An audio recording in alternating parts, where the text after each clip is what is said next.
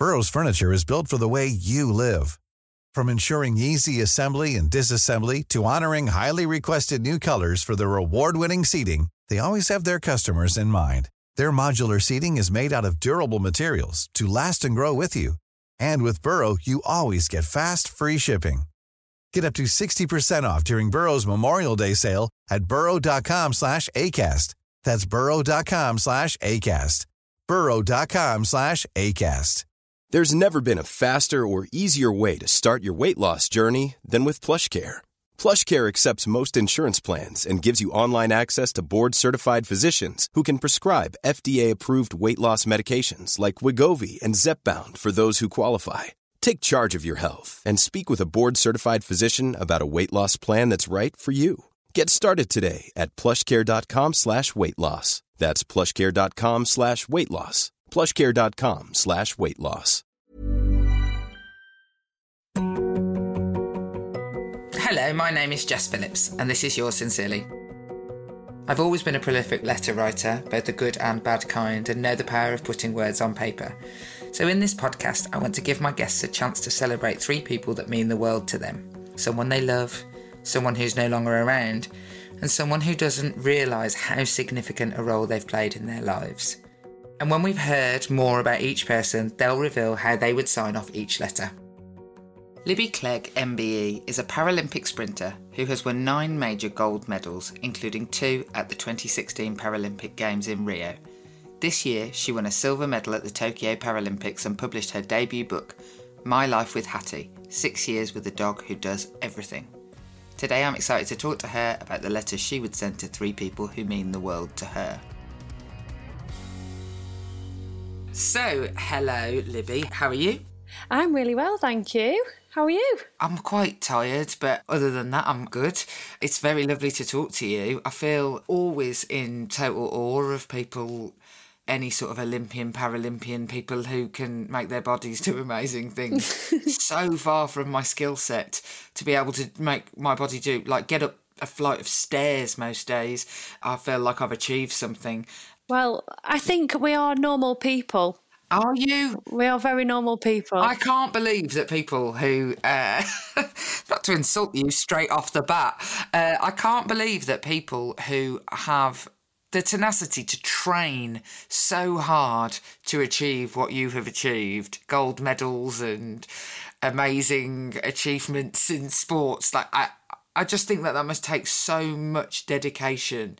And maybe it's because in other people's lives, people have skills that don't, you know, we, we don't, they're not in races, basically. we don't make them compete with other people who are also good at that. I've definitely got a screw loose. Definitely a bit, you know, it's, it's rattling around up there. I just think that uh, you have to be a certain yeah, you have to be a certain type of character to put yourself through that. I, yeah, I totally understand. But then it's, it's other things that people do completely like blow my mind as well. So, yeah, I suppose so. But I, I yeah, I just like you know, like when people say you can push through the wall when you're exercising, that's never happened to me. I am just like, I'm going to die the whole time I'm doing it. And I hate it every single step of any form of exercise, I am like, this is the worst. Do you feel good afterwards, though? Always feel good afterwards. Feel and feel like it wasn't that bad. But whilst I'm doing it, I feel like that about almost everything, though. To be fair, like when, you, when you're writing a book, you feel like it's the worst thing you've ever. Why on earth did you decide to do this? Or like when you're about to go, I'm about to go make a big speech. I think, why have I agreed to this? This is ridiculous. I'm a fool. So maybe it's like that. But do you not like get knackered? do you know the only other person that's asked me that was a five year old?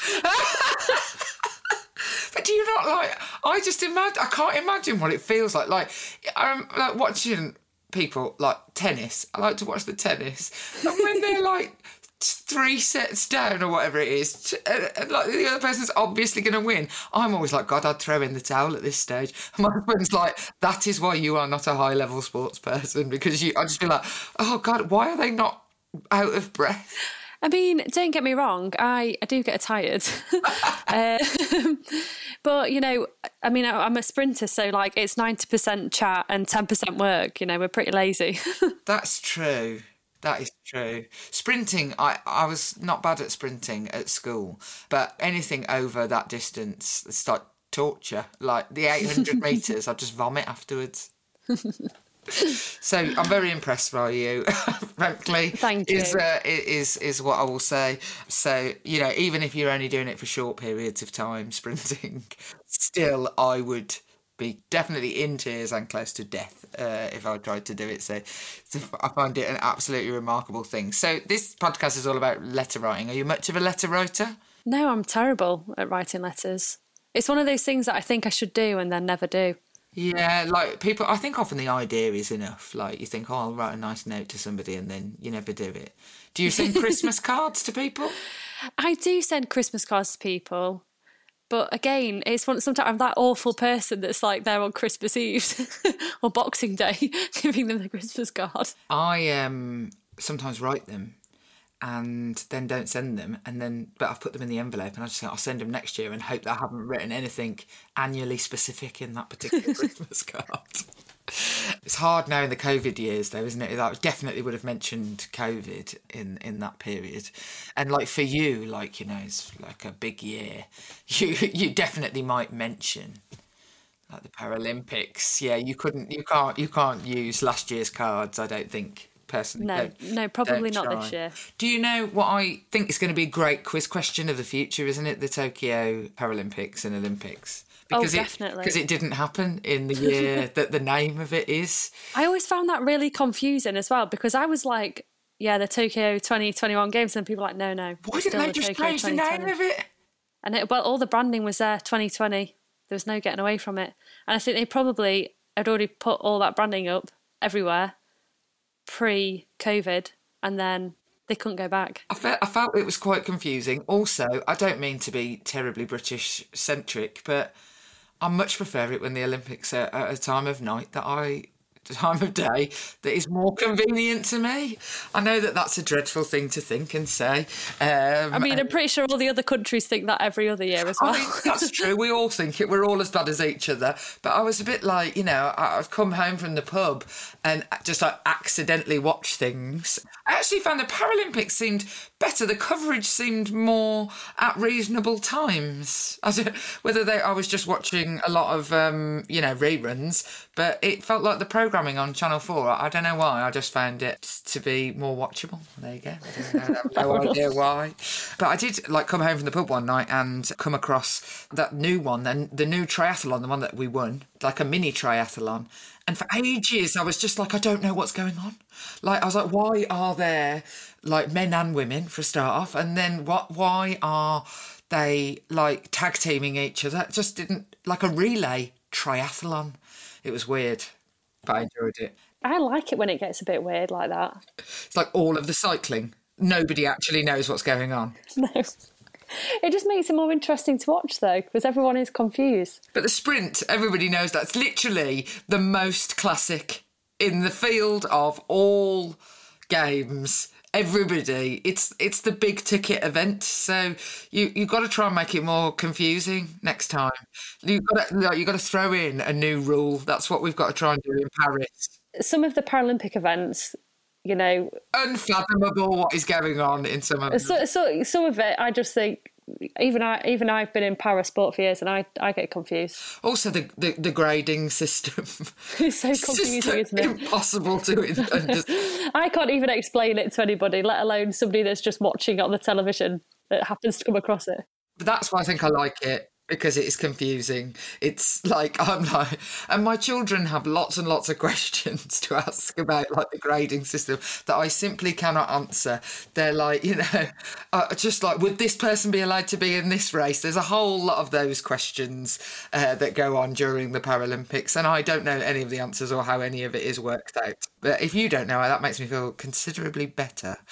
Do you have any like really precious letters that you've received that you've kept? Do you know, my mum's still got a letter that I received from a fairy when I was about five. A fairy? Yeah, she was called Buttercup. I had a thing about fairies when I was little. I don't want to break your illusions here because obviously, if you say that you don't believe in fairies, which I didn't just do, a fairy, a fairy dies, we wouldn't want to be responsible for that. But have you ever suspected that the letter from Buttercup was from your mother? I had a strong suspicion it was from my mum, but at the time I think I was very deluded and I thought a fairy had written me a letter. But it, my mum went to some very extreme lengths to make this quite convincing because she'd put like glitter and things all over it as well.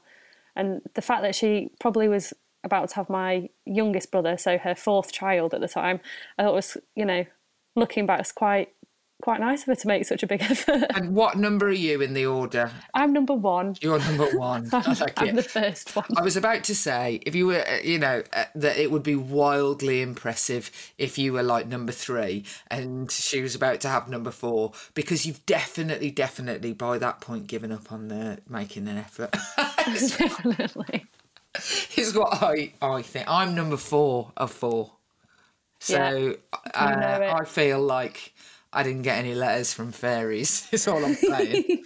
I need to try that one because my son is two and a half now. that age is perfect. W- Was he not able to go to Tokyo with you? No, so my my mum very kindly looked after him for like a whole month, which I think was was pretty impressive because if you don't have a child, you know, on a regular basis, it's quite hard work. My mum had him for the whole whole month, so I was very grateful. And you know what? I don't. It was like an 11 and a half hour flight. I, I don't want to take a child. Yeah, no. a But do you think if he had, if it hadn't have been for COVID, you would have taken him? Maybe He would have gone, yeah, Yeah. definitely. My And my mum would have gone, yeah, Yeah, mum yeah, would. Have, my mum would have been that you know poor woman on the plane, trying to you know soothe a screaming child for 11 and a half hours. What is your son's name? Edward, Edward. Well, Edward would have behaved for your mum on the plane. He wouldn't have behaved for you. just yeah, just not for me. Yeah, I'm afraid to say. That's just the rule. Um, my mum once said to me, and this is good. It made me feel better. If they're awful for you but good for pe- for other people, actually, you know, you've done a good job because you have trained them that they should behave with other people. So in Paris, there you go. You could yeah. I mean, I might I might be doing a different sport in Paris. I'm definitely not going to be running. That's for sure. not so a, a more cracker sport that is harder to understand. Is that what you're telling me? Definitely, yeah, but definitely easier on the body. You know, I'm not the most academic person in the world, so you know, I feel like I need to use my body, abuse it as much as possible while it's still going. So you're going to do a different sport. I, when London 2020, 2012 rather, I was like in about 2008. I had just had a baby myself. I don't. I was like, I reckon I could get good enough at archery to get into the 2012 Olympics. Obviously, that was rubbish, but because I know that I get knackered from just doing any sort of physical. I thought, well, that just seems like something I could do. Obviously, I made no effort to do that or in any way did it. Uh, obviously, because I did not take part in the London 2012 Olympics, as I feel everybody will know. And then I feel like now I've missed the window as somebody who lives in Birmingham to take part in the Bir- in the Birmingham Commonwealth Games. Yeah, you could have done. And I mean, archery, you can pretty much be any age. Exactly. So, but I'm not. It's too soon.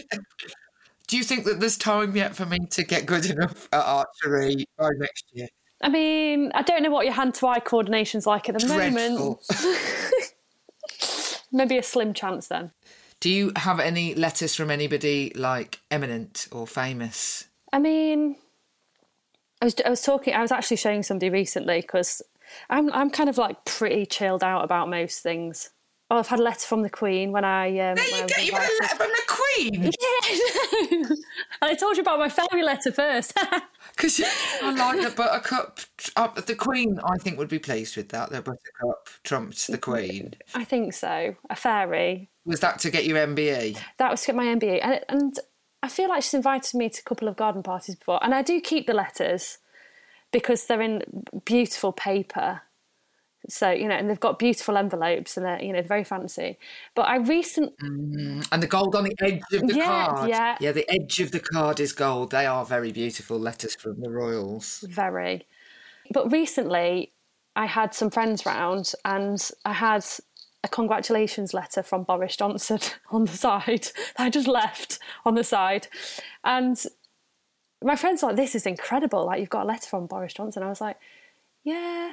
To me, it's just like, well, I don't know. It'll go in my nice letterbox that I've got with lots of fancy letters. I will be keeping it. Regardless of what I might think of him, he is the Prime Minister of the day. So, you know, it's still historic um, that you have a letter from the Prime Minister. I mean, what is quite funny is because I compete for Scotland, I also got a letter, or shall I say, PDF from Nicola Sturgeon as well.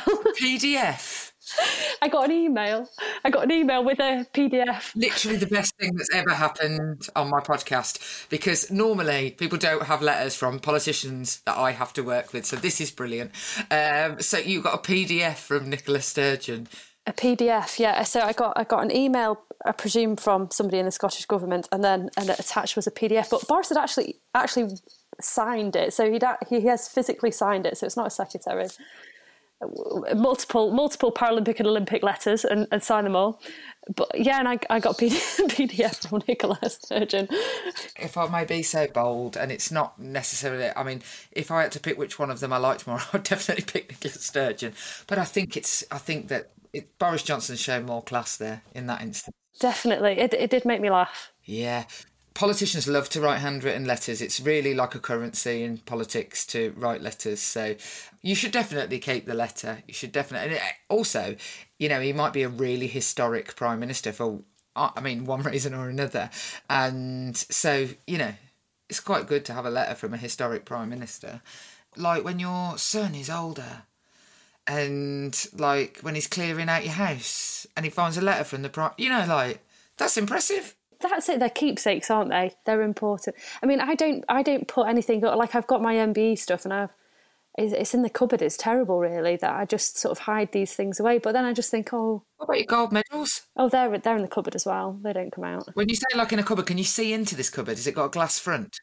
No, no, definitely not. No. You've just put them away in like a drawer, like where you keep the. It's miserable. It's it's absolutely miserable. Why don't you display them? Well, I don't know. I'm just, I don't know. They're kind of for everybody else really to enjoy rather than me. I, I when I win a medal, I, I kind of feel like they're for other people. Like the enjoyment is for them. So, you know. So my medals, mostly, pretty much all of them, have been touched by hundreds of children that get to see them at schools and things like that. Take them around. So they're just put in a cupboard. What a profoundly delightful thing to say that even though that I think that you should like big yourself up a bit more and put your medals out. Uh, I mean, if I ever win a gold medal, which is obviously so unlikely, even with my archery based plans, I just feel like I would want that to be like on display. Maybe I wouldn't. I don't know, but the saying that you winning them is for the enjoyment of other people is just like never never occurred to me that you might feel that way and that's really noble and lovely. And definitely when british athletes or british sports people do well they're doing well for all of us and that's how it feels as somebody watching who loves to watch it and uh, watches it religiously. That's how it feels. It feels like we're there with you on the track. Yeah like for, for me it is literally like the most important thing about that whole event is me actually physically running. I get the biggest buzz of competing and sort of whether, you know, I win, lose, whatever, that to me, that is that's the buzz for me. And then the medals and the, the podium, that's for everybody else. I'm not fussed about that bit. The medal's just obviously a, a signifier of what you've achieved. And that, that that's the physical thing that like kids can touch and be inspired by. And for me, that's more important to share that with others than really myself. I'm not really that fussed myself because I've I've got the memory of of that experience, what it feels like, and the physical medal is for for kids to be like, oh my gosh, this is amazing. Like, was it weird in Tokyo because there was no people there? Yes, it was so strange. I love a crowd as well. I'm a bit of a performer, and yeah, and I was a bit, you know, I felt a little flat actually that there was less crowd, but I mean, there was hardly any crowd. There was literally like 100 people. But the Japanese people were so hospitable. They were lovely. You know, it was it was such a shame that we weren't able to feel them be there closer to them. But yeah, no, it was it was it was a very surreal experience. Let's hope that the French put on a good show then. I mean, much better time zone is all I'm going to say. and, and, and much better travel.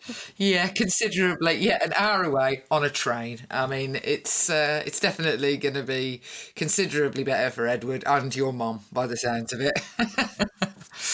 so uh, I've asked you to write three. Well, uh, think of three letters that you want to send letters to. Uh, the first one is the person who means the world to you. So, who would that per- letter be to? I mean, I was debating about this one because the person that probably means, well, definitely means the world to me is my little boy Edward. he means the most to me just because, you know, that unconditional love of a mum, isn't it? You know, they're just your absolute world. And he just, he just makes me happy every day, even when he's been a grot bag. It just fills me with love and happiness and joy. It's funny how that can happen. I used to just be like, oh, I should really not like you. But still, I like you. it's tricky that. Um, so you want to write your letter to your son? It, will it be to him now or when he's older? Do you know what? I think maybe when he's older, you know. Yeah, yeah, like the idea of what you'd say to him when he's older. I think so. Pass on my, I don't know, I'd like to say wisdom. And so you, so he's two and a half. He's two and a half, yeah. So, how did that affect your training and things? I gave myself a window and I was like, you know what, like I've got like a month, two months to like, you know, try because I was basically, I thought, you know, I still want to come back and compete, so I need to kind of make sure I'm pregnant within a specific time frame, but also I still want to compete that season as well. So yeah, it, it, I, I I was very fortunate that I got pregnant very quickly. So you got pregnant very quickly and you competed in that season. To the novice, explain to me what that means. How old were you when you start? How old were you? How old was your son when you went back to like training? Um, he was four weeks old. Oh my gosh. Yes, it was crazy actually. But, you know, I just wanted to do something for sort of, you know, I don't know, for me as well. So I wanted to get back into my routine. My body, I felt like I had a different disability. My limbs were not attached to my joints at all. They were all over the place, and I just thought I must look hilarious because your proprioception changes, your balance changes when you obviously then are growing a person. It gradually changes, and then all of a sudden you don't have a person in your stomach anymore, and you're like, oh my gosh, I can't stand on one leg anymore, and my balance has changed. So it took a little bit of time to get my body back to normal, and it, it doesn't. I don't know. It's like like jelly, basically. Mm, I'm 17 years on and still not there, but um, I'm hoping my body will get back to normal eventually. It took me quite a long time, you know. I think a lot of people. I think, do you know what? It's really weird. When you have a child, I think, well, when you're pregnant and you're deluded, you think, oh, it's fine. My stomach's just going to bounce back to normal. You know, you're going to give birth and then it's just going to all go back. And it doesn't. It, it's horrendous. It's saggy and horrible. And, you know, you, th- you feel like gross. it really doesn't. I remember saying to my husband after my first baby had been born, I said to, in the hospital, bring me that pair of jeans and I'll wear those home because I just had pajamas. And he was like, I'll, I'll, tell you what, I'll bring you my tracksuit bottoms. And I was like, no, no, no, bring me my pair of jeans. And he was like, no, no, no, Jess, I'm going to bring you my tracksuit bottoms. Because in my head, like a baby having left my body meant that I would be able to fit back in my jeans. Like even though it was still there, and but it's just like I just couldn't come to terms with it. that I basically still looked pregnant for quite a long time. Yeah, I mean, I was the same. It took a long time, and your body's just jelly. It doesn't. It takes time to like stiffen back up again. So you went back to training when your baby was four weeks old. That is, I mean, this is the the bit where I say that you're you're like a superhuman, because you must have been so tired. Do you know what I was? I was I was quite tired, but I feel like when you're a mum, you just you're like a robot. You're like you're like a walking zombie sort of thing. You just you're on autopilot constantly. You're not sleeping in the nights, and then you're training. Yeah, to, I know. Sprint.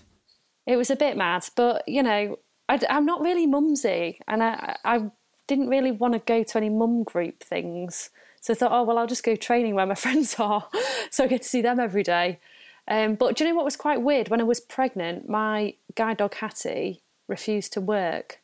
What? Yes. So this is something that I didn't expect when I was pregnant, because obviously with all the timing and things, and, and I used Hattie to get around. And basically, and it apparently is quite common. It's happened before to, to other guide dog users. But basically, she decided that she just didn't want to work. So she won't work for like six months. she refused. She could tell you were pregnant. She could tell I was pregnant. I think it must have been like a hormone change. It was really bizarre. And uh, she would go for a normal walk with somebody else, but she wouldn't go with me for a, like a working walk. What did you do? If how did you cope? I just wandered around. just want, I just I made sure I was outside mostly with somebody majority of the time, uh, or I'd occasionally use a cane, which I absolutely hate. Uh, but I was gutted because I was really worried that they were going to retire her, and you know, didn't she's my little companion. I was like, I don't want them to retire her because we go everywhere. When Edward was born, did she did she change? Like, did she go back to working? She went back to working. She was quite happy to work. I mean, it took her a little while to warm up to Edward. I'm not going to lie. She wasn't a fan she just he wasn't interesting to her because he was just like a, a little blob on the floor that made noise. And now they are best friends. She loves him to bits because she's very food orientated. So she now chases him around the house you know looking for any sort of leftover. I honestly think that anyone who has a baby should have, uh, especially uh, one that is weaning. You're you're like teaching it to eat, and then for the next year when they cannot not throw everything on the floor should have a dog because they just clean it up after them, don't they? Literally, mm. that is that is amazing, absolutely amazing. Hundred percent, they uh, they should get a dog. So your son Edward, do you think that when he grows up, he will be like, "No way, my mum did this amazing thing"? Uh, I don't know. Maybe. I mean, I've tried to explain to him a little bit what I do. Yeah, is he aware? A little bit. He knows I run because he try he he'll tell me that he wants to run like mummy, but then you know I don't. He obviously doesn't understand the magnitude of it or anything like that. But be frightening if he did. I think, to be honest, it would definitely yeah, would yeah, be. Yeah. But I've shown him videos of me running on the television He's not that interested. No, my I mean, my children pay no mind to anything that I do. So, and that, and they are considerably older. So, uh, but I, I, mean, maybe when he's older, his friends will probably find it cool, and he won't. But that's that's that's kids for you. Yeah, but when he's a grown up, imagine how you'd feel about your mum if she was an Olympic, and you know, imagine how you'd feel. You'd be like, my gosh, my mom was an amazing sportswoman. Like, that's like a cool story. It is, isn't it? It is definitely very cool. And do you think that since you had him, he's now your drive? Like, uh, you want to do well for him, you want to keep the experiences going, the awe and wonder of what you do for him? I do. It's really strange because, like, I've obviously had different motivations previously to having Edward, and you know it was always about medals and times and that you know that that level of success. And I think for me now, success is just very different. It's about being happy and Edward being happy, and that's really what motivates me to carry on. But it's also I want to be able to teach him like certain values and like I want him to see that I'm working and I've got goals and I you know, have drive because I just think it's really important for children to see that. Um, and uh, do you, I mean, obviously, normally now I say, do you think this person knows how much they mean to you, but it would be impossible for a child not to. I mean, they not cognizant because they haven't got the emotional intelligence yet to know um, that you. But you know, actually, that he knows better than most people do. Actually, because children know it intrinsically, and that's because they're safe with their parents. Well, those who are lucky enough for that to be the situation. So he definitely knows how much you love him. he definitely does, and that he's your world yeah, it's funny when somebody takes over your world quite so much. Sometimes it feels like a little too much. I mean, I was naive thinking, oh, my life is just going to carry on as normal, even though I have a child in it. No. You and every other person having their first baby, don't worry. It's a very regular uh, experience, I think. People always have plans, don't they? Oh, I'm going to go straight back to work, or I'm never going to work again, or like, I'm just like, just wait and see what happens. I think is take every day as it comes. It's probably the best.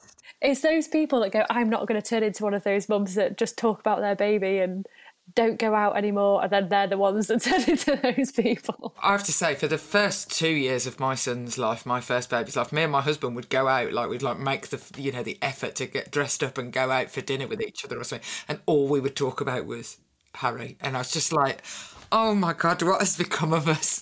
We've got nothing. I didn't read a book for like seven years, oh, and Oh, wow. yeah, like I- just was like, oh, what has happened to me? And I really thought I wasn't going to be one of those people, but it, it's just that everybody is. You are all obsessed with your first child, I think. So you were lucky, number one. I was lucky. I was lucky. As number four, let me tell you, it felt like it waned. No, it's not true. I definitely was the favourite. I think everybody thinks that. Um, so, how would you sign off your letter to your lovely little boy? Oh, this is a hard one. Um, I think just by saying that he's given me just that I love him and he's made me smile absolutely every day and he's brought me out of, you know, those low days that you have when I'm feeling a bit down. And that I just thank him for it really. Yeah, lots of parents have low days. There's no most people have low days in their lives, but there is something about the fact that when you have a child, you just got to cope. Yeah, like it's not really an alternative. Yeah, no, because all that other person's relying on you, aren't they? Yeah. So you've got no other option. But he, he does, he makes me smile every single day and brings me so much happiness. And I don't think he'll ever know how much happiness he's given me until he probably has children himself. And then maybe he'll know. But yeah, he's just given me so much joy. You didn't know until you had a child, did you? No, not at all. I didn't think I was capable of like loving something that much, like another person that much. And it's like another compartment opens in your heart and just, you know, is filled.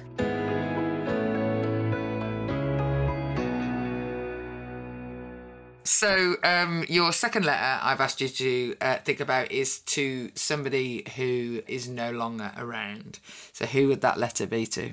So this letter would be to my first ever guide runner, Lincoln Asquith, and he's not no longer with us. He is still around, but I've just lost touch with him. And he was the first guide runner I ever had. He was an ex-international athlete himself, GB athlete. He was an incredible athlete. And his name was Lincoln Asquith. Yes. That's a name that bequests brilliance on somebody, isn't it? Yeah, he. I mean, he is just a phenomenal athlete in his own right, and he he literally guided me. I mean, he was he was knocking on like fifty when he was guiding me as well. So he wasn't like a spring chicken, but he could run literally that fast with me. He was so he was literally like running next to me, and like not even out of breath, looking at me, telling me how to run, like what you know. Telling me where we were in the race, what kind of like how far away we were from the finish line, and all these things. And he was just absolutely incredible and he would be the person I would write a letter to, just because I have I haven't seen him in such a long time, and he was such a huge part of getting my international career started, And and it's very sad. Explain to me exactly what it is to have a guide runner, be a guide runner. Are they, are they talking to you throughout the process Yeah, so while you're bit- running? while you're running, yeah. So their their job's way harder than mine because they actually have to talk during it. But like, it's literally like doing a three legged race attached at the wrist rather than at the foot. So it's quite difficult. I mean, maybe we should make a three-legged race. If you were looking to make it more interesting, the sprint, we could actually do that. Yeah, do you know what? Maybe I should do the commentary for the Olympics as well. I think I'd make it more interesting. Definitely. So you're tethered at the wrist. Yes, and you're so my guide will communicate with me. So they have to come out the start blocks with me at the same time. They have to sort of tell me how where we are at certain points on the track. So like thirty meters, you know, we do something different. So you come out of the acceleration phase into like a an upright phase. So it's like different parts of the race. You need to know different things. And for 100 meters, it's pretty straightforward. But for the 200 meters, you're on a bend, and there's lots of other things that come into play.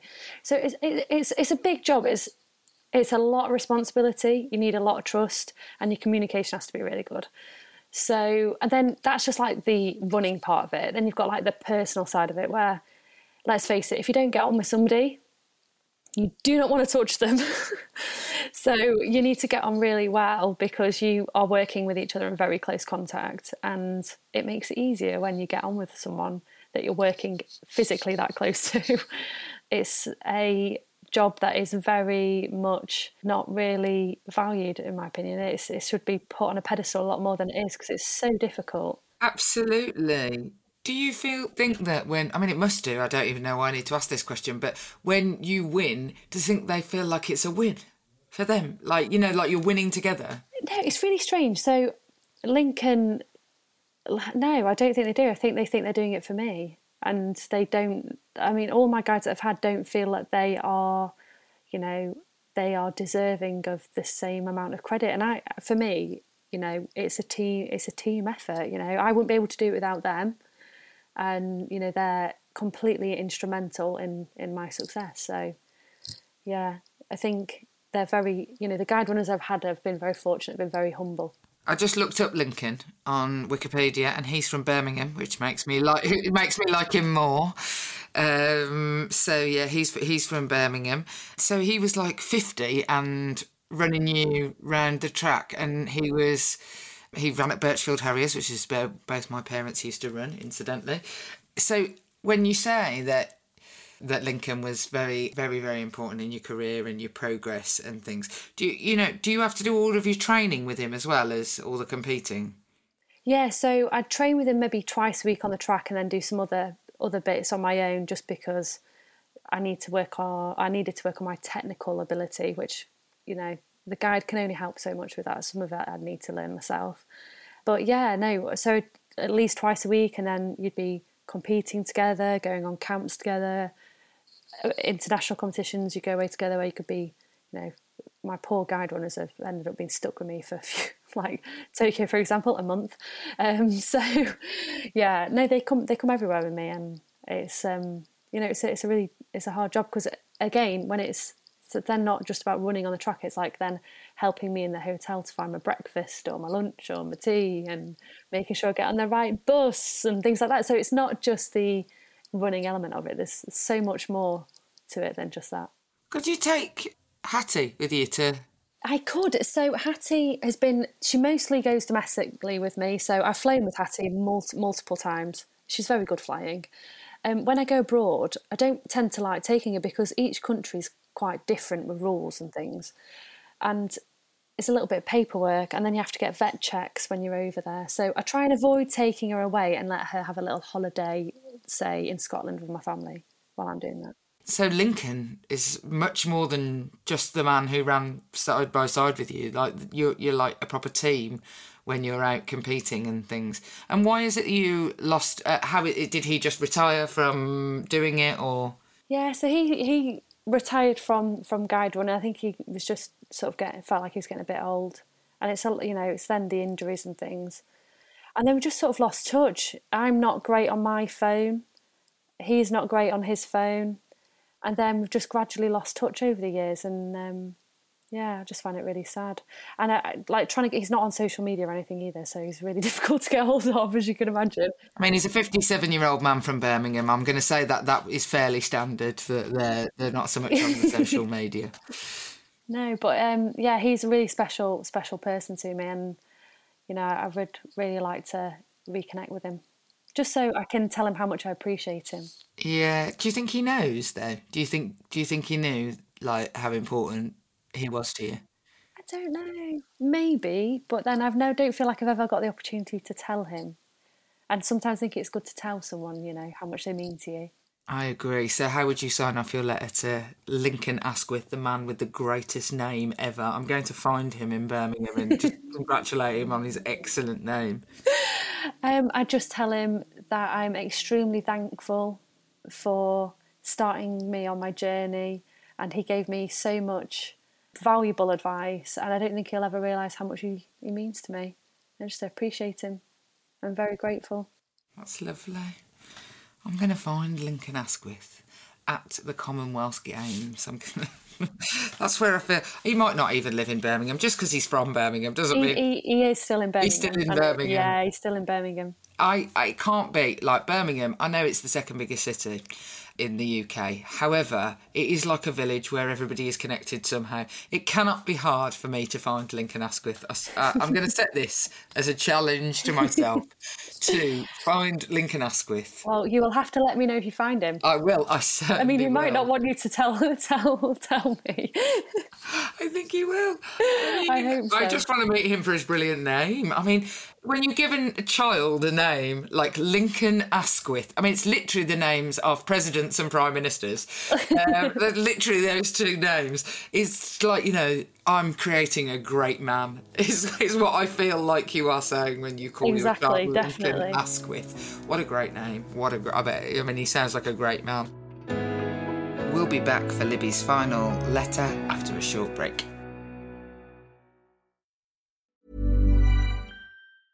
Ryan Reynolds here from Mint Mobile. With the price of just about everything going up during inflation, we thought we'd bring our prices down.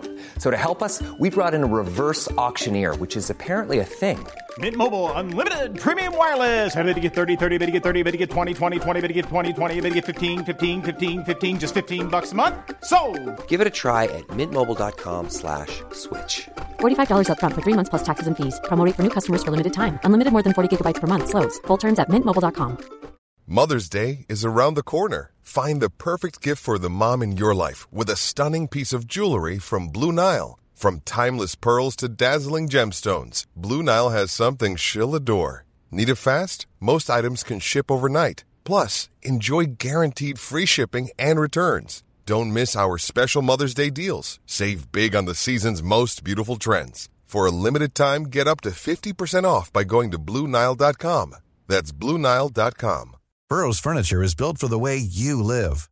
From ensuring easy assembly and disassembly to honoring highly requested new colors for their award-winning seating, they always have their customers in mind. Their modular seating is made out of durable materials to last and grow with you. And with Burrow, you always get fast, free shipping. Get up to 60% off during Burrow's Memorial Day sale at burrow.com slash ACAST. That's burrow.com slash ACAST. burrow.com slash ACAST.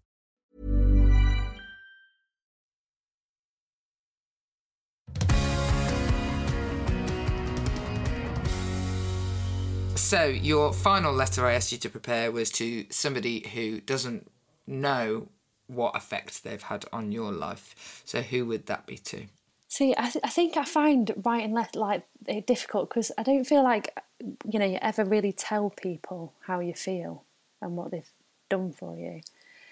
And again, I've been thinking about this, and I would say it's got to be my athletics coach, Joe McDonnell, just because he, I mean, he obviously knows the medals that he's helped me win, but you know, he has coached me voluntarily for six years and put up with all elements of me. And he's been with me through some really good times, obviously being successful, and then my really low points in my life where I had uh, mental health issues after Rio. And he's just been a great rock for me throughout this sort of final sort of parts of my career, to be honest. And I don't think he'll ever realise how much he's given me because when I first came to him, for example, I felt pretty low. I didn't have very much confidence at all, and he's really, really built me up and helped me realise my worth. And he's been there for me literally through the good, the bad, and the ugly over the past few years. I mean, he's obviously built your confidence in that I- I'm going to turn my hands to another sport. I mean, he's done a good job. I know he, he was very encouraging of me doing it as well. He was very supportive of it. I mean, I think he's a bit gutted because I'm not obviously going to see him every day now, and we we would go for a coffee every morning before training.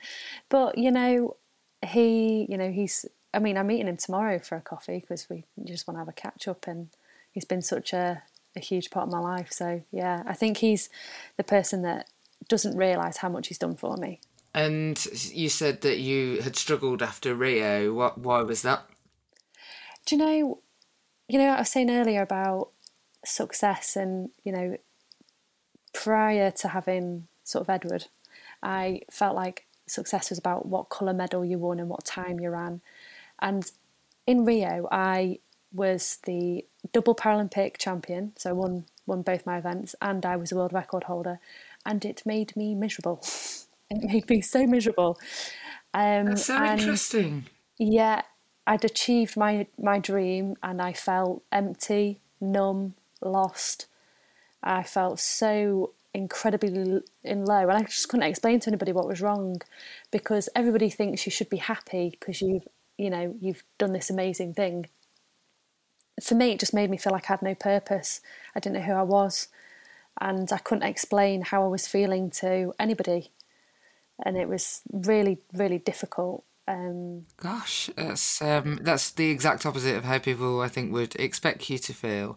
But I suppose if you like you achieve everything that you set out to achieve, you know what what what next? I suppose is the yeah, I felt like I just didn't know. I knew who I was as an athlete. I just didn't know who I was as a person.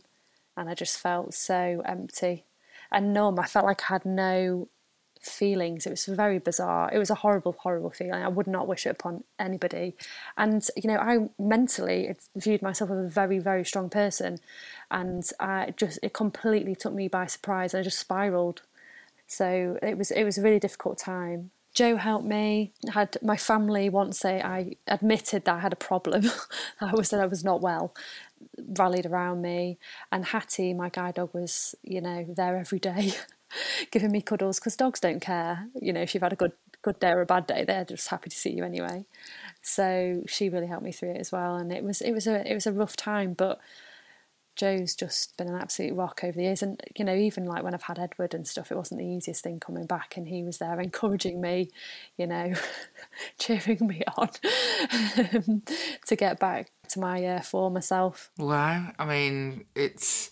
It's such an unusual thing that when you think the thing that will make you happy is is the thing that makes you feel sad. And I mean, do you know now? So t- Tokyo, I've had I've been riddled with injury this past 18 months. It's not been great for me. Just because then I started to, obviously, when the Paralympics got cancelled, I lacked motivation as well, so which didn't help. And also, COVID kind of helped. COVID, yeah, just didn't help. And I, I had really bad injuries and things. And Could you not train during COVID? I, bits and pieces. It yeah, was very. I suppose like, out, you, know, you, could go outside. Yeah. yeah.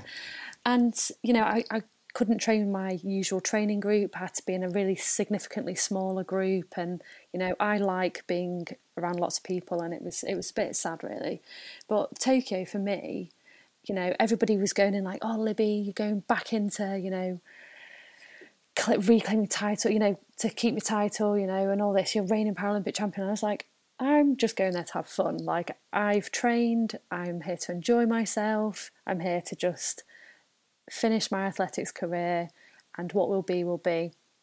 And my my two uh, my individual event, I didn't run particularly well. I, I basically got an Achilles injury, which I've still having problems with now, and um, I wasn't I wasn't really able to run. I knew I had one or two really good races left in me, and I was a part of the relay team. So I thought, you know what, I'm going to save my Achilles for my last two races, which are going to be in the relay, because I was determined that we are going to get in the final and we ended up we actually initially it was incredible being a part of a team because it was a mixed relay as well. So it's one of those one of those first time races again. So there was myself that confused everybody who was watching in the pub after the pub. Yeah. Yep. So there was a visually impaired person, which was myself, running into Jonnie Peacock, who was a leg amputee, running into a cerebral palsy athlete uh, slash neurological condition. This is amazing. amazing. Can I just say, you've not just mixed sexes here and disabilities. Yep. You have mixed disabilities and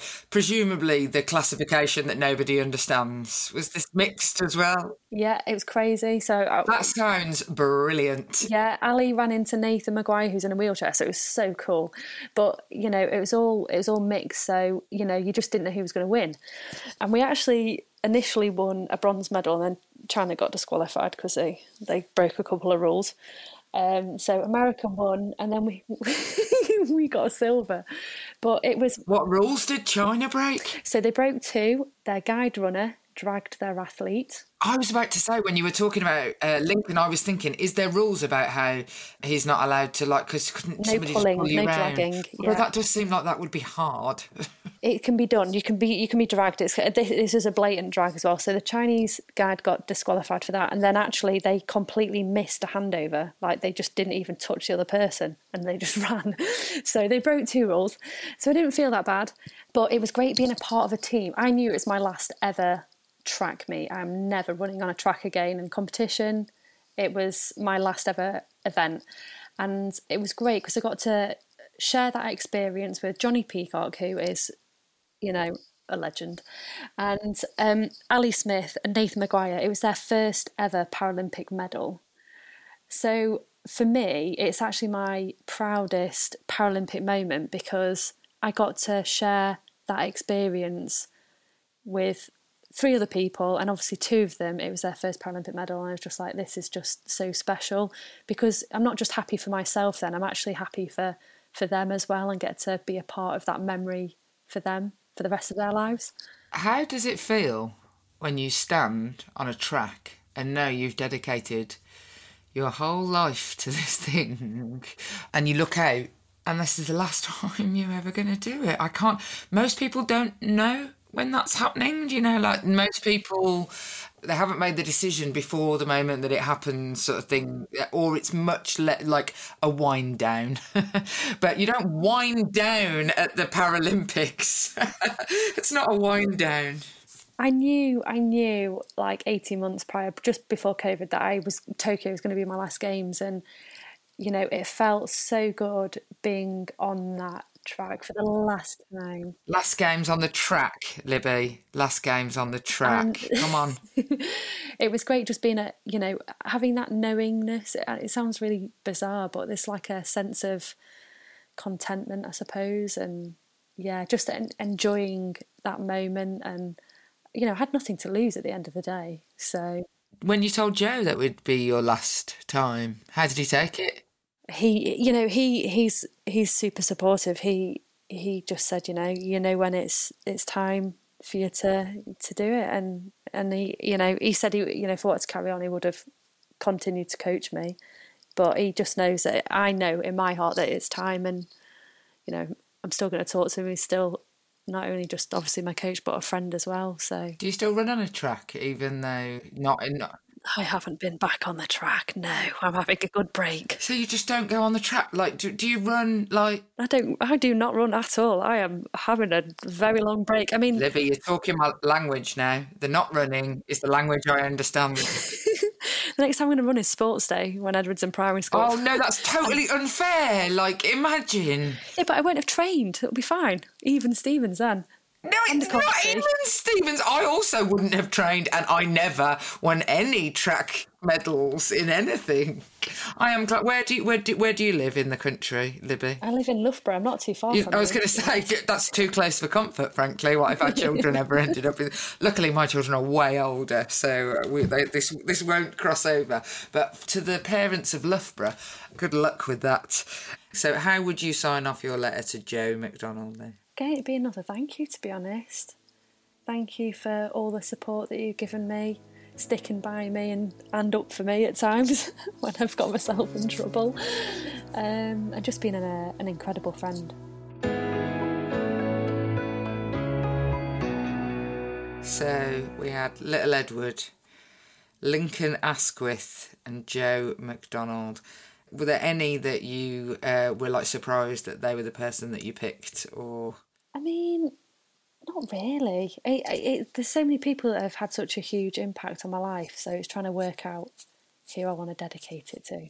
I find this about athletes quite a lot when you hear them speaking is that there is way more of a team effort that goes into individual sports than people realise. That I just thought you were just really talented and you just turn up at the uh, you turn up at like the the Commonwealth Games or like you know the World Championships like and, you just you just do it because you're brilliant.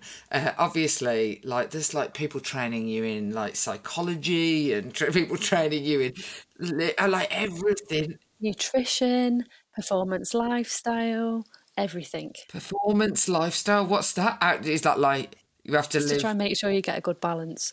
like, go to bed early. Is that. Well, it depends. Some people do have gaming issues and do sit on their like Xboxes and PlayStations still stupid o'clock. So maybe they get spoken to about that. But some people, it's just like you know making sure that you're more organised, getting into a better routine, maybe having something else going on outside your sport, which is also really important. Having friends outside your sport, all these sorts of things to help you with education, everything. Can I just say, I feel like politics needs this uh, because I feel like we're definitely not balancing this lifestyle thing right. So I think that maybe we should have this. This I'm going to suggest it. I'll I'll, I'll get a law uh, that is changed so that we could maybe have some lifestyle coaching. Maybe we should um, send a letter back to Boris. Boris, yeah.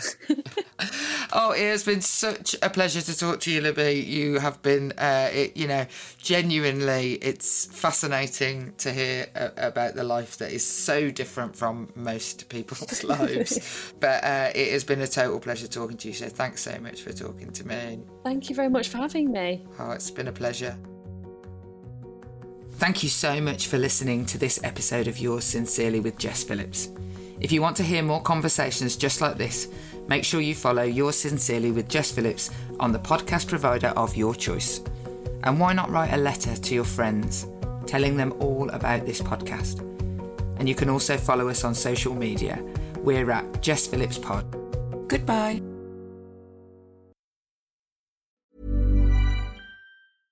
Want flexibility? Take yoga. Want flexibility with your health insurance? Check out United Healthcare Insurance Plans. Underwritten by Golden Rule Insurance Company, they offer flexible, budget friendly medical, dental, and vision coverage that may be right for you. More at uh1.com. Hey, it's Danny Pellegrino from Everything Iconic.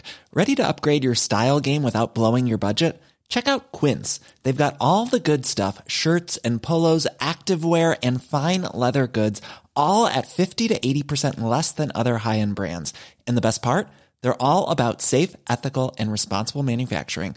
Get that luxury vibe without the luxury price tag. Hit up quince.com slash upgrade for free shipping and 365 day returns on your next order. That's quince.com slash upgrade.